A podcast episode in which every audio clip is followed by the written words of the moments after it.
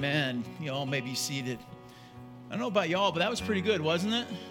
You know, let's give these guys a hand. I thought they did a really good job this morning.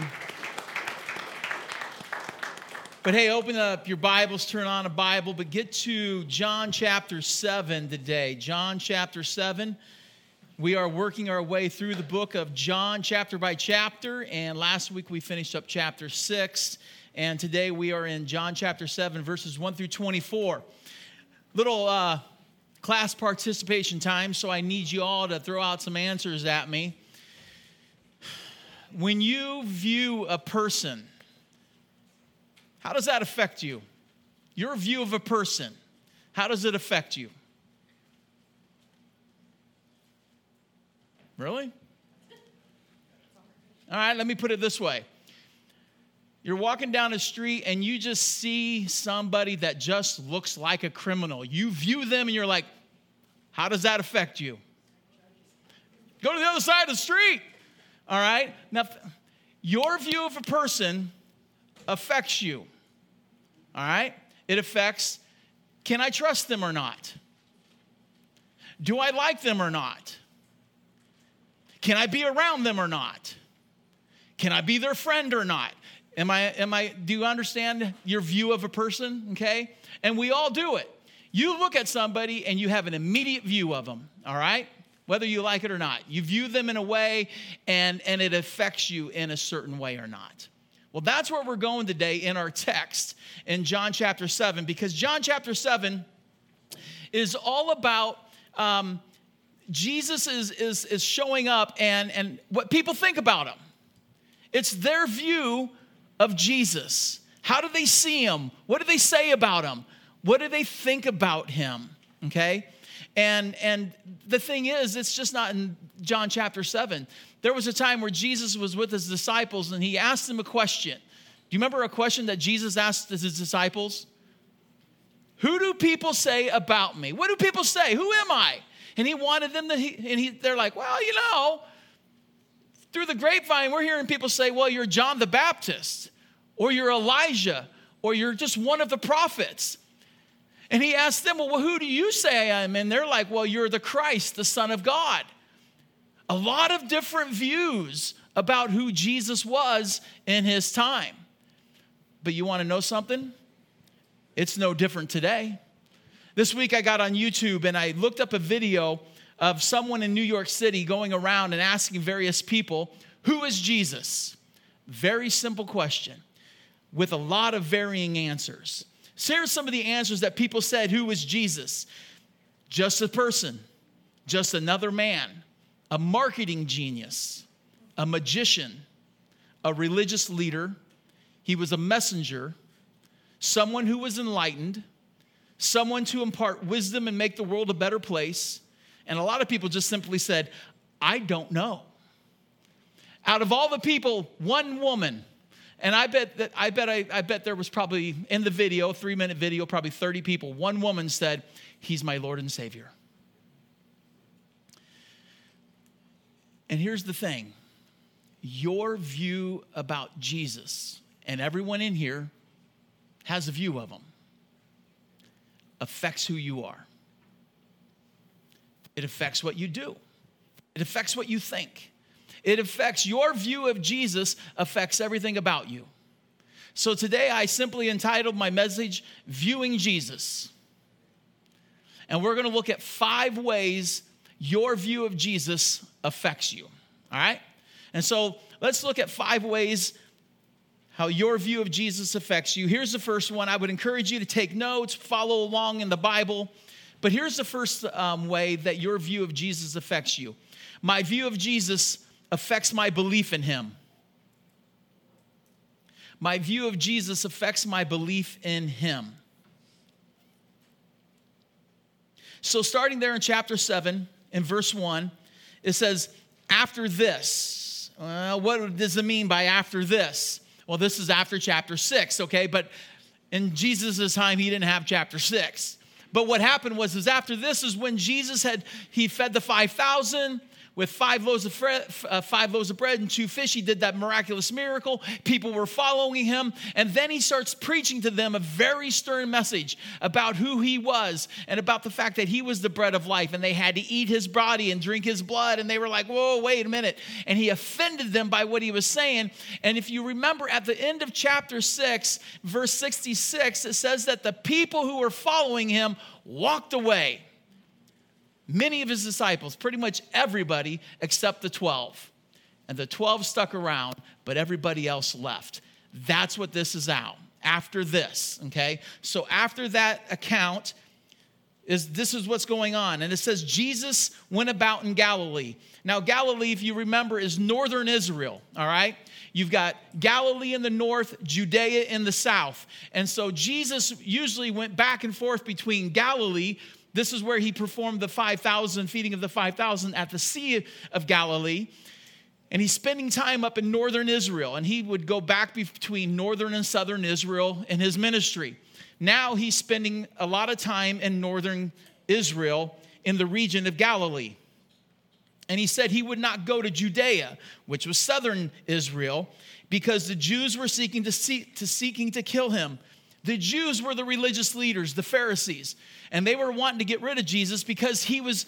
What was the primary reason? What was the one thing Jesus kept doing that angered the Pharisees? What do you think? That doing things on the Sabbath. He's claiming to be God and doing things on the Sabbath. Okay? And he was getting the feathers of the Pharisees in an, oh my gosh, you are just, you, you need to die. And so the Pharisees were looking for him because they wanted to kill him. Well, Jesus was in Galilee and he was not going down to Judea. Can I? This is a commercial, okay? This is not even in my notes. It's just popped in my head. This is why, you know, when people's like, well, faith is just, you just got to jump out and do it. Let me ask you, is, did Jesus have, have faith? A lot of faith. But yet you notice he didn't just go down to Judea. I've got faith. I'm just going to go down. No, he stayed in Galilee because he knew people were looking to kill him. And he's like, I'm not going to go down there yet. My time hasn't come, so I'm not going down. I just find that very interesting that people think that faith is just, you just got to do it. That's not faith. Jesus had faith, but he wasn't going to let just go down there and go, well, you know what? My faith will, it'll protect me. No, he stayed in Galilee. He didn't move. Into commercial. Let's get back into the message. Verse 2 it says, Now the Jews' feast of booths was at hand. Now, the feast of booths was also known as the Feast of Tabernacles, the Feast of Tents, or the Feast of Ingathering. And what this was, this was a yearly celebration that the Jewish people would go to, to Jerusalem, which was in Judea, to celebrate and and they, it was an eight day celebration. The jews partied man. It wasn't like a 24 it was an eight day celebration an eight day party in jerusalem where they celebrated in remembrance of their ancestors dwelling in tents in the wilderness. And, and they remembered that and they celebrated that of what god's faithfulness and god getting through the wilderness and finally into the promised land and so this is what's going on is this huge celebration in Jerusalem down in Judea. Now here's where we get into the meat of this thing. Look at verse 3. And so his brothers, now his brothers, this is not the 12 disciples. It wasn't like spiritual brothers. This was his brothers, okay? Now let me say this. There are some people, especially maybe, you know, maybe you you you grew up Catholic or whatever, and this is the Catholics will say that um, these were brothers from Joseph had, he was married before and had other children. No, negative. Or they will use a very, um, a very slight turn of the Greek word that sometimes can mean cousins. And they'll go, well, these were Jesus's cousins. No, these were his blood relatives. Jesus had four brothers and he had sisters, okay? And what did and, and so the Catholics, what they want to do is protect the virginity of, of Mary, that she never had sex in her entire life. That is not the case. She and Joseph consummated their marriage, and they had other children. And so here is his four brothers, all right? And one of those brothers is James. Remember when we preached the book of James? Boom, that's, that's one of Jesus' brothers. And so it says, his brother said to him, Leave here and go to Judea, that your disciples also may see the works you are doing. For no one works in secret if he seeks to be known openly. If you do these things, show yourself to the whole world. For not even his brothers believed him. Think about that for a moment. His brothers did not believe him. Did these guys, yes or no, grow up with Jesus? Of course they did. Now, Jesus is the oldest, and then comes everybody else. Now, you can't tell me that was, as they were growing up, and especially in their teen years, Jesus would have acted different. He would have done things differently. Now, we, the Bible is very silent between Jesus' childhood until he starts ministry. We have no, no idea what he did. But you can't tell me he wasn't different. You can't tell me that when he finally did get in the ministry and he's doing these things, that his brothers were like, dude, how are you doing that? How did you heal that blind person? How did you raise that dead person? How did you feed the five? How did you do? They don't believe in him. Their view of Jesus is, we don't believe you. Their view of Jesus is not, you are the Son of God. You are the Christ. Your, his, their view of Jesus is not, you are God Almighty. Their view of Jesus is, you're our brother, nothing more. And we don't believe you. They had no faith in Jesus. Now, here's the thing if you notice a couple things they say, all right, um, they go, uh, you need to go here, leave, leave Galilee, and you need to go to Judea. Because that's where the action's going on right now, Jesus. If you really want your ministry to flourish, if you want people to really see you, you want people to believe in you, you've got to go down to Jerusalem. Because that's where all, because everybody went to Jerusalem, so there would have been thousands upon thousands of people in Jerusalem. And so they're like, if you are who you say you are, show yourself, prove it. Let people see you. Because if they see what you're doing, they'll believe in you.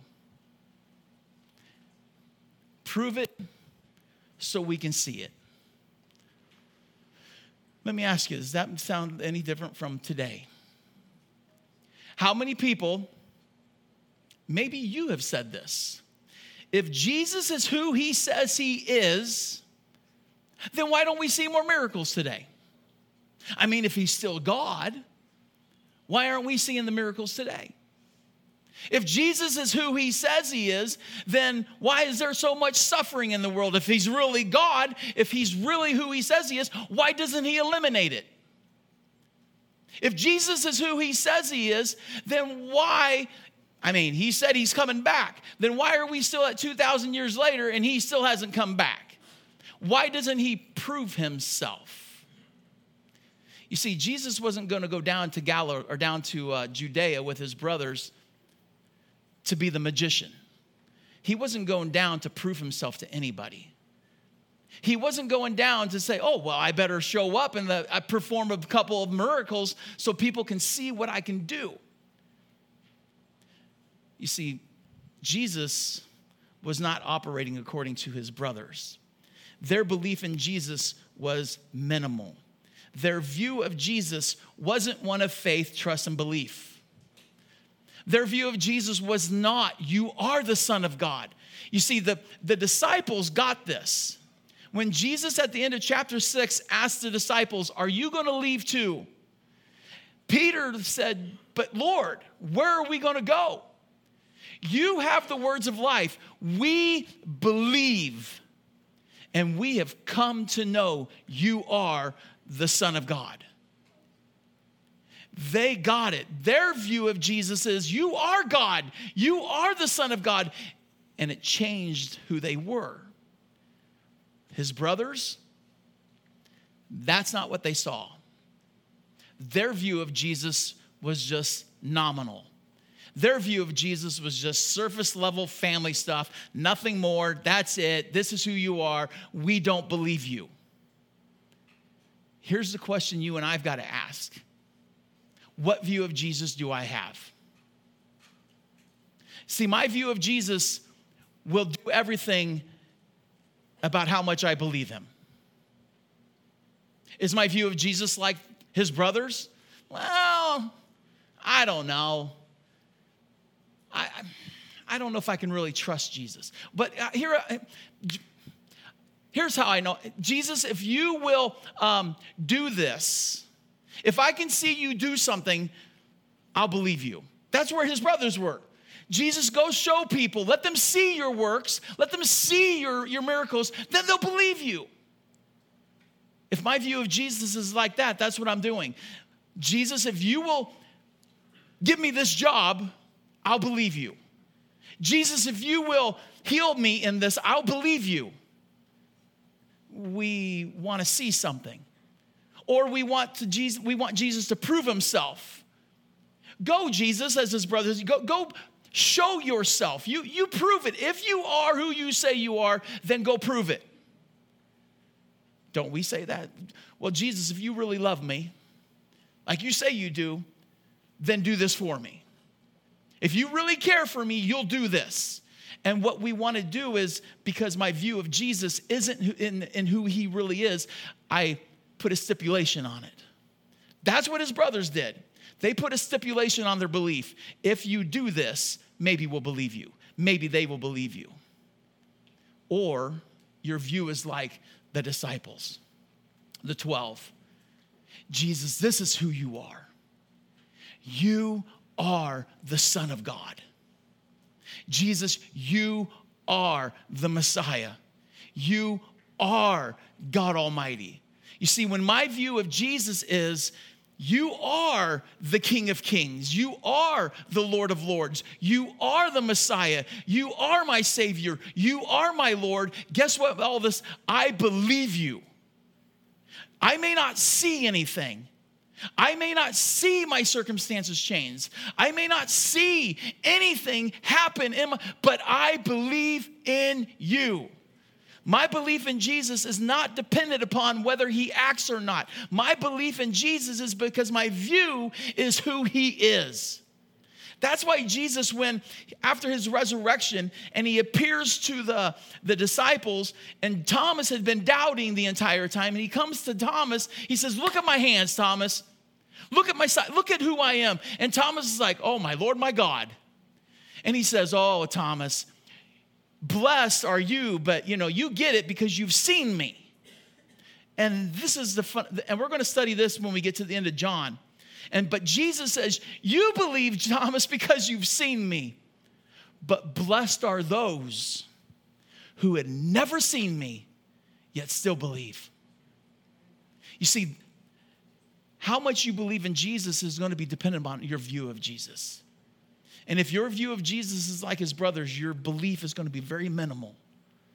But if your view of Jesus is, I know who he is, I know he's God Almighty, I know he's this, I know he's my Savior, I know he's my Lord, I trust him and I have faith in him and I believe in him. Your faith, your trust, and your belief is going to be connected to your view of Jesus. Here's the second thing my view of Jesus affects my trust in his timing. My view of Jesus is going to affect my trust in his timing. Look at now verse 6. And Jesus said to them, My time is not yet come, but your time is always here. The world cannot hate you, but it hates me because I testify about it that its works are evil. You go to the feast. I'm not going up to the feast, for my time is not yet fully come. After saying this, he remained in Galilee. Now, Galilee to Judea is probably about 80 miles, so a couple days walk. And, and so here's the, his brothers goading him. Come on, let's go.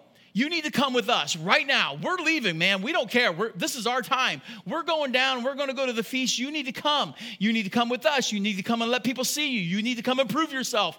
And, and it's right now. And Jesus is like, um, nope. You guys go ahead. My time's not ready yet. Because if you notice in verse 6, look what he says. He says, he says, My time is not yet come, but your time is always here. You see, what Jesus is doing, he is contrasting between two timetables. He's contrasting between two time frames. He's contrasting between human time and godly time. He's contrasting between um, their time, what they wanted to do, when they wanted to do it, and God's timing.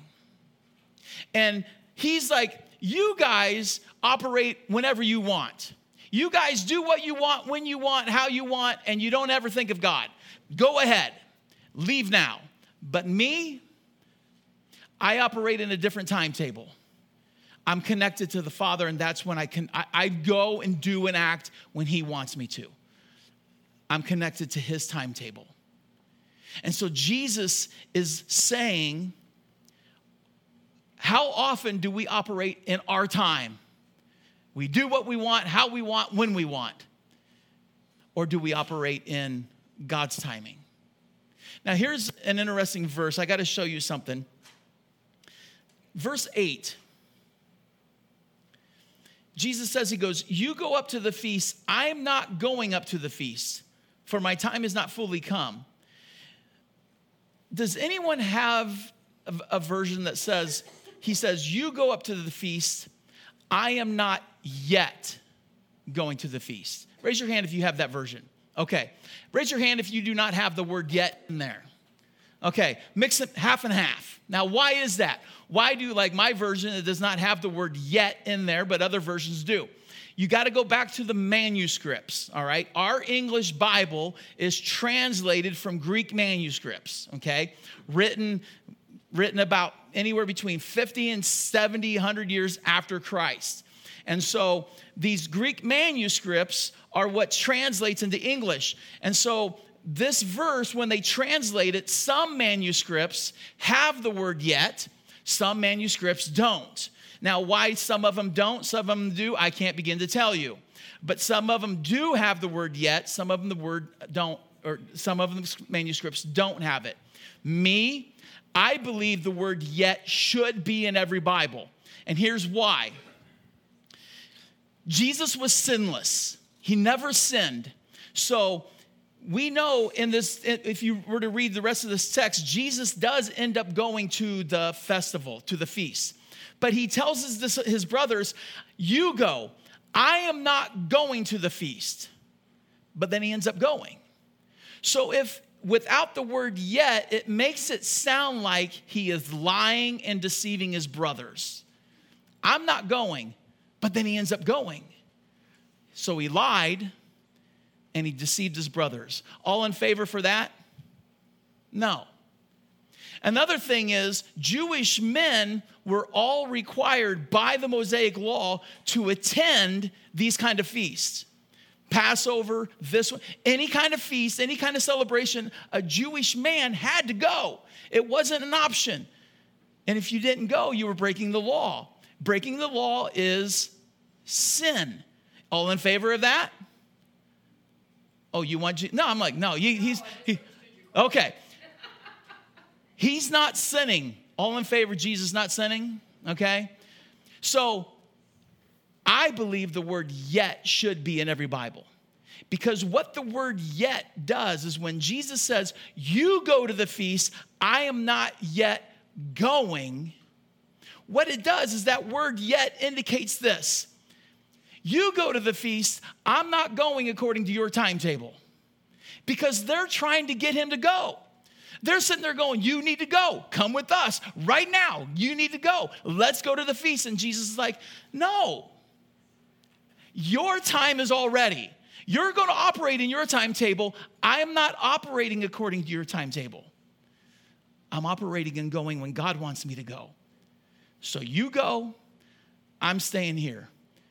And basically, he's like, when God tells me it's time to go, I will go. Obviously, a few days later, because remember, it's an eight day celebration. So the disciples probably left a couple days prior to the feast starting. Jesus probably started into day one or day two and then walked down the, to, to Jerusalem. And he probably got to the festival about midway. But what this tells us, what this shows us is this is Jesus is trying to indicate to us that there is human time and God's time. There is earthly time and eternal time.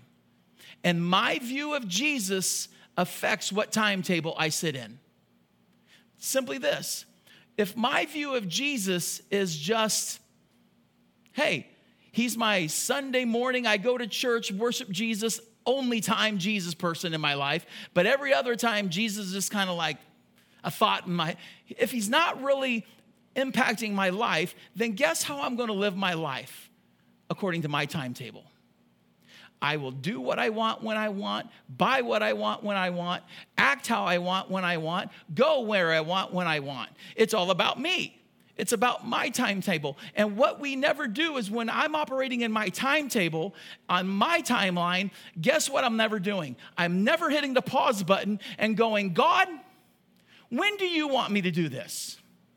When do you want me to have this? Let me ask you have you ever bought a car and never prayed over it? You just like, you just saw it and you just bought it that quick. You never took the time to go, God, should I buy that car now? You ever bought something major without ever praying over it and pausing for a moment? You know what that's called?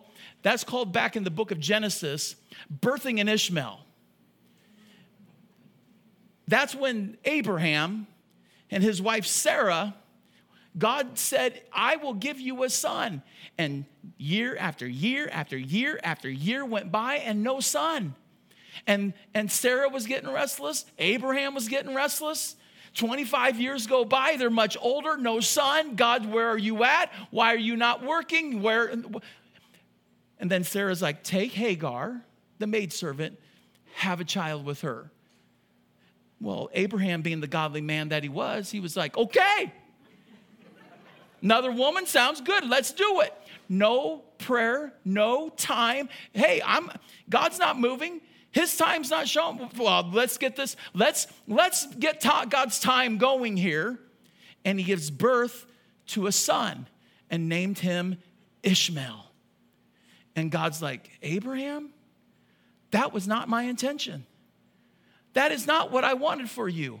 Now you're going to have to live with this for the rest of your life. Oh, by the way, Abraham, it will affect generations to come. He birthed an Ishmael. And listen, and when you and I act and do and whatever in our time, be ready. You will birth an Ishmael. And when you birth an Ishmael, you got to live with that. And sometimes it is harder than hard.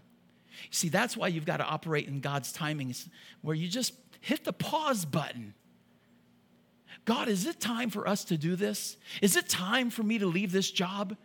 God, is it time for us to, to move away? God, is it time for us to buy this? God, is it time for me to get married? God, we want your timing in this. And you just begin to pray and you begin to let God lead and guide you in this so you're making good decisions. My view of Jesus you know, it's going to affect my time, it's going to affect when I do things. You know, I sit and I sit and think about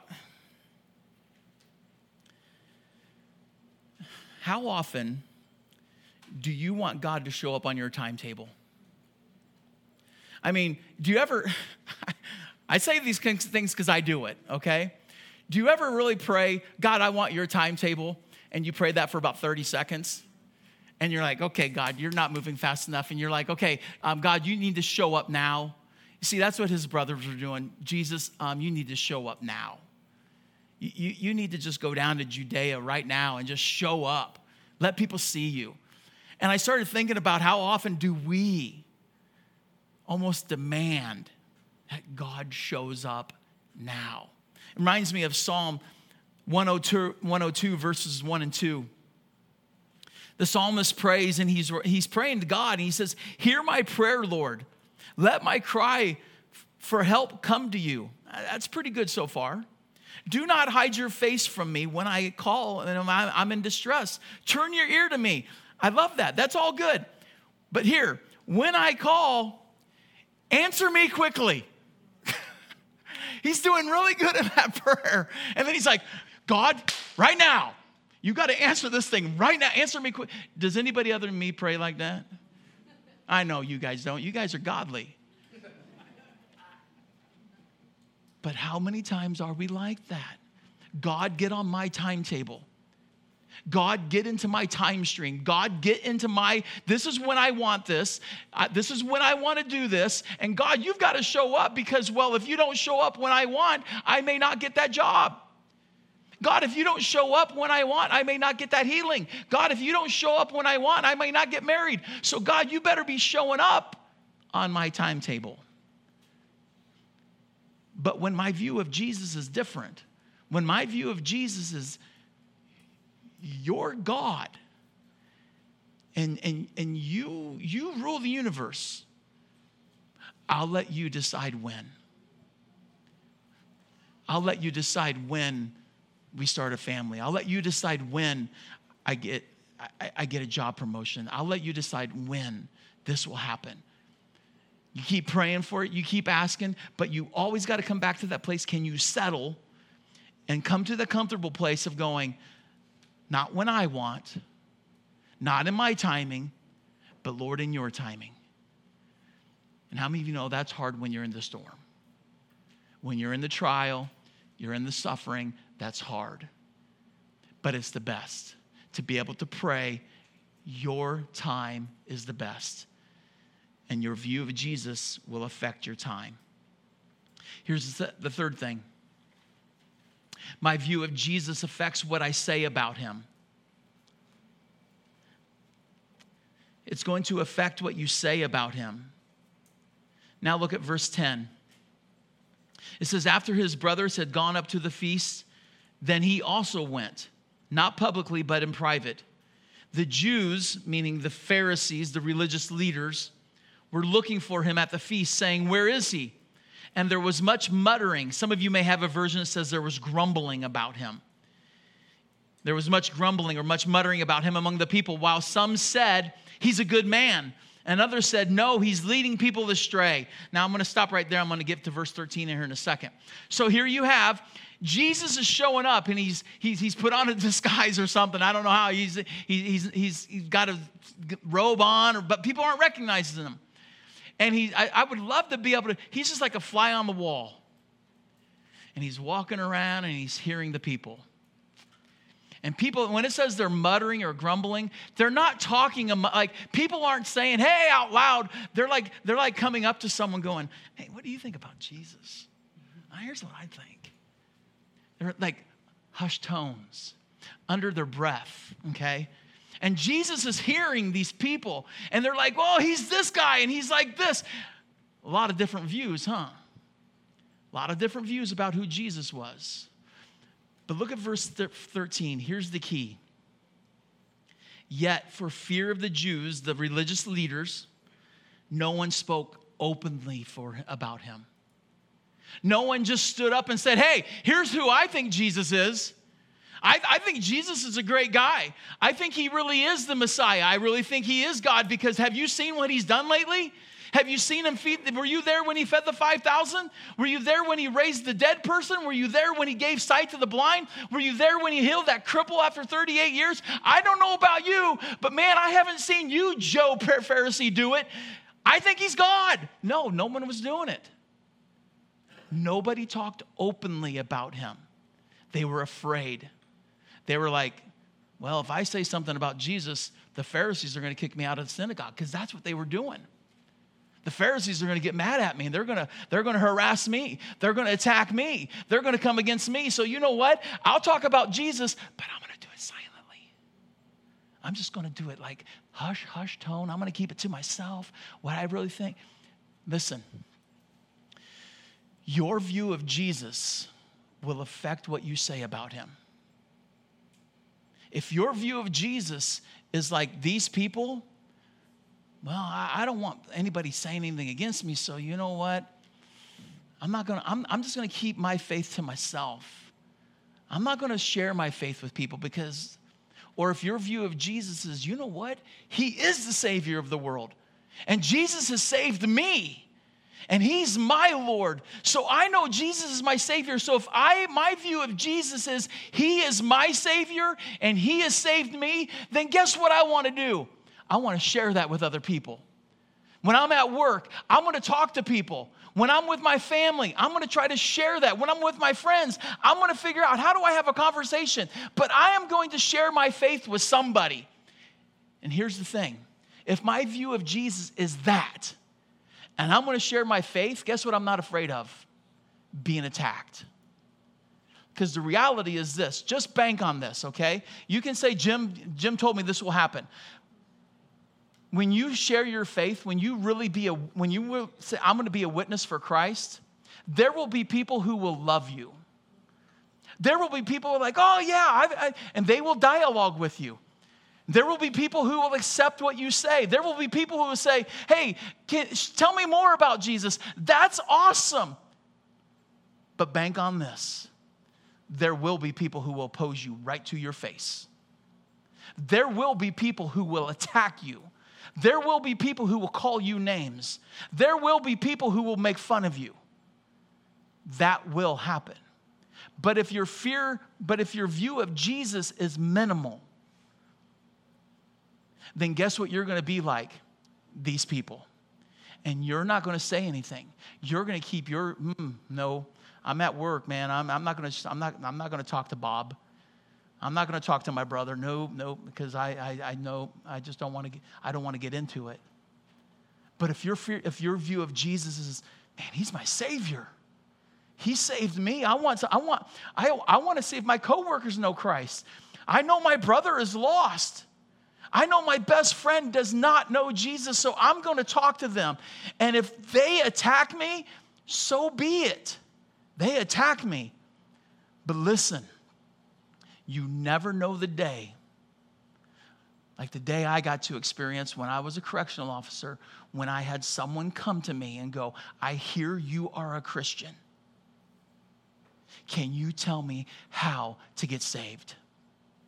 The only way that happened is because I was talking to people. And I'm telling you, being called Father Shannon is not a lot of fun.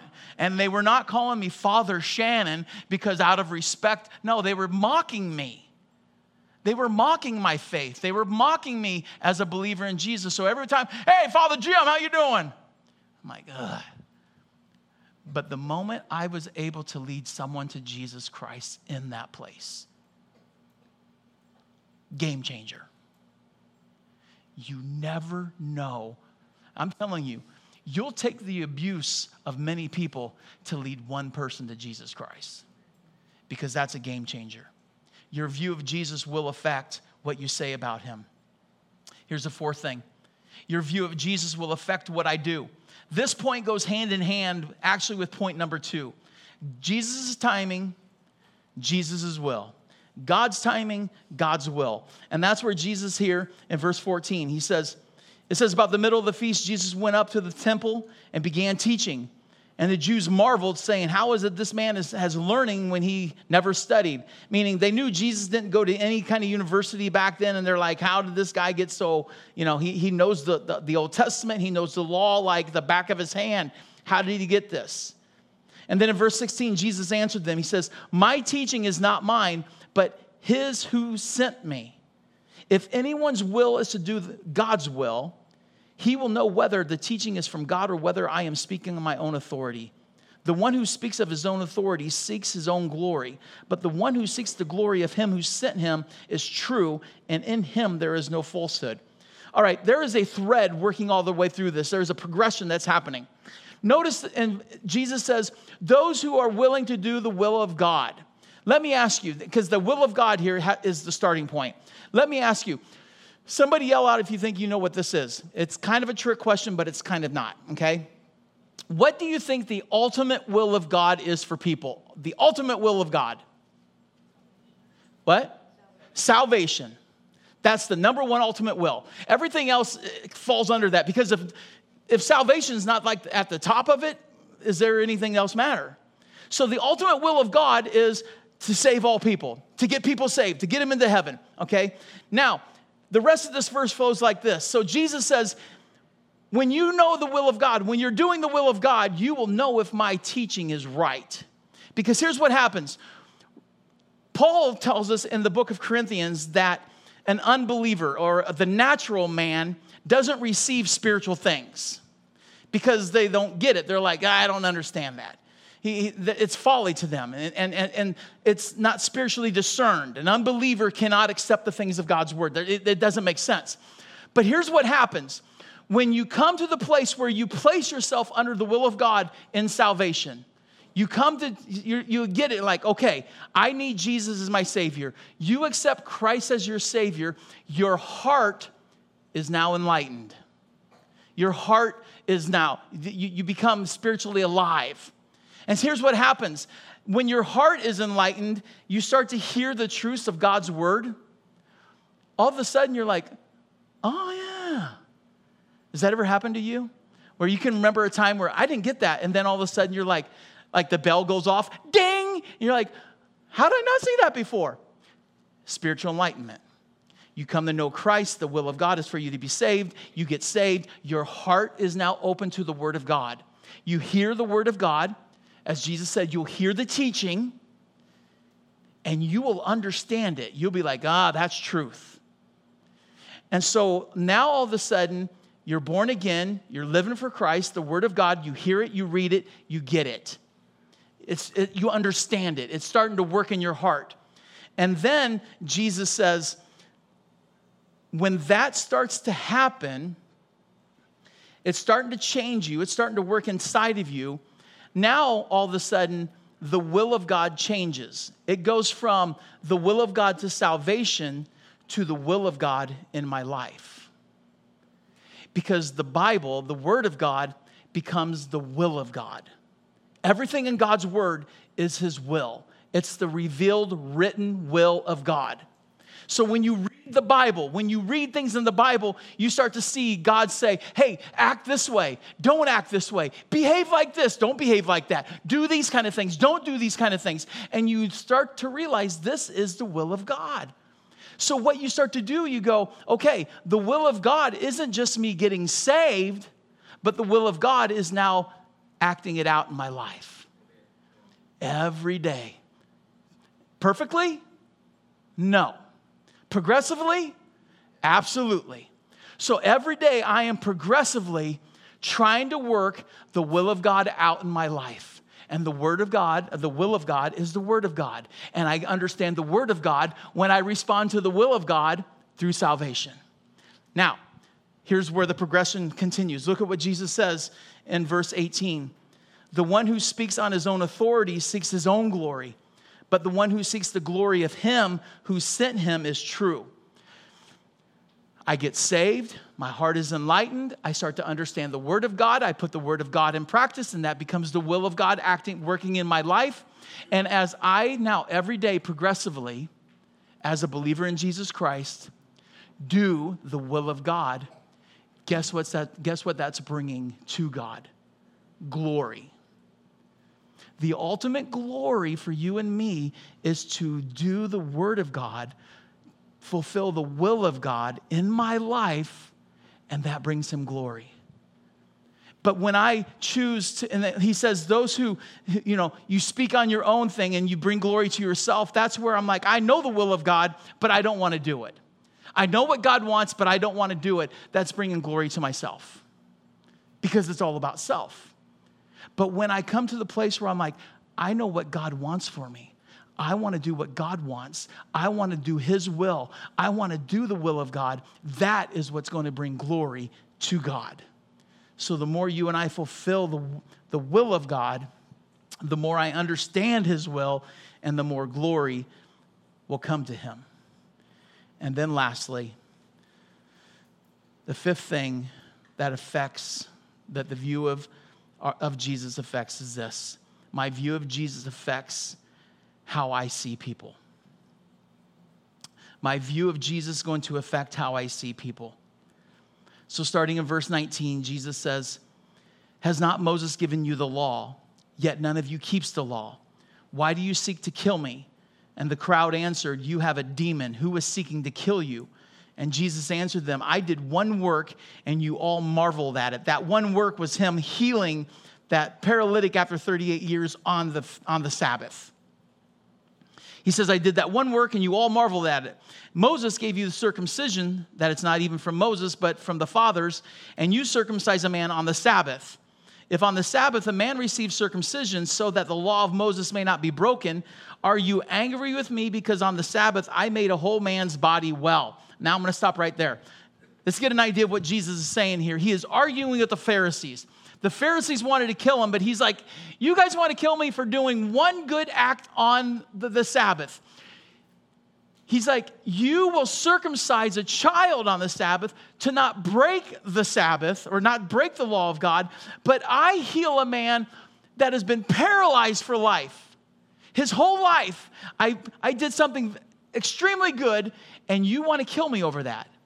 He's like, He's like, Really? How can you be so, so hypocritical? He's like, You're breaking the Sabbath, and you're saying, I broke the Sabbath, but you'll do something on the Sabbath. And he's just really trying to just explain to these people that you have no idea what you're talking about. They're making wrong judgments because look what he says in the final verse there, in verse 24. He says, Do not judge by appearances, but judge with right judgment. See, here's what the Pharisees did the Pharisees looked at themselves with self righteously, and they looked at everybody else as sinners, and they compared themselves. They're like, You are a sinner. Look at me. I fulfill the law. I do all these things. I am righteous. And Jesus is like, Wow, you guys judge people so, so horribly. He's like, Make right judgments and here's the right judgment he's trying to get them to understand. He wanted the Pharisees to look at themselves in the mirror and go, I'm as sinful as the guy next to me. I am no better than him or her. If you were to take a person that is four foot six and someone who is seven foot two, you're going to see that disparity, aren't you? But if you take both of those people and stick them by the, large, the world's tallest building in Dubai, and you were to step back, would you still be looking at the seven foot person going, wow, he's really tall? Or would that building just be like overshadowing everything? Because you'd be like, that building is really tall. The building in comparison to the people, nothing. You see, Jesus, when he says make right judgments, he's like, you need to, you need to look at yourself and look at everybody else's sin, not this way. This way. You need to make the comparison, your sin, to the righteousness of God. You need to look at the other person's sin to the righteousness of God. And here's the thing the ground at the cross, level. Perfectly level meaning this every person at the cross is a sinner. And Jesus is trying to get these Pharisees to understand that you know what? You are a sinner. You are a sinner just as this guy over here. You're a sinner just as this, is, this adulteress is. You're a sinner just as much as the prostitute. You're a sinner just as much as the tax collector. You are a sinner just like everybody else. But here's what we do don't we look at ourselves and go, again, Maybe you don't do this because you guys are good. I know I'll do this at times. Whew, I'm glad I'm not like that person. I'm pretty good. I mean, they're a mess. Not me. But compared, but at the cross, they're a mess. And who else? I'm a mess. They're a sinner. I'm a sinner.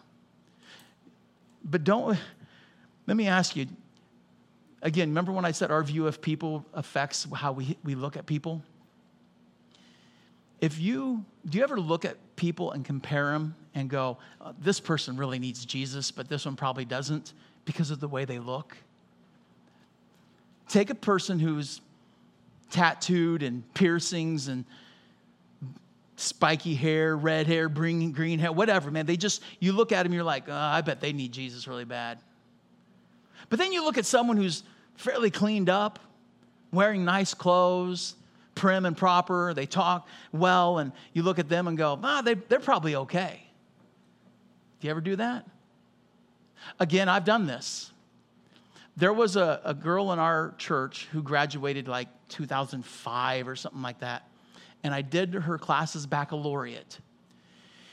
After baccalaureate, there was a girl in her class who worked out at the restaurant in Woodhull. And she, the girl that worked out at the restaurant was, I mean, fun. She just always had a huge smile on her face. She just, just exude, she just exuded just like friendliness. And she was just, wow, you know, you're just like, wow, you're just really fun to be around. And, and I remember I did baccalaureate, and after baccalaureate, I, said, I asked the girl that attended our church, I said, hey, where was this girl at? I, I noticed she wasn't at baccalaureate. And this blew me away. She goes, Oh, she would never come to baccalaureate. I'm like, Why is that? She goes, She's an atheist. I'm like, No. I'm like, How can she be that nice and that friendly and that outgoing and be an atheist? That's what I was thinking. I, I mean, I, I, I, in my mind, I'm like, well, she's nice, she's kind, she's got to be, no, atheist. Bad judgment. As Christians, we cannot make judgments on appearance. Never. Never judge a book by its cover because you don't know who is really a believer and who is not. The person you think, everybody in Jesus' time thought the, the Pharisees, they were shoe ins. They, they're going to heaven. In fact, God will probably let them sit next to him. But they were the ones never getting to heaven. But it was the prostitute. It was the sinner in the synagogue going, Oh, God, save me, a sinner who was going to be with God.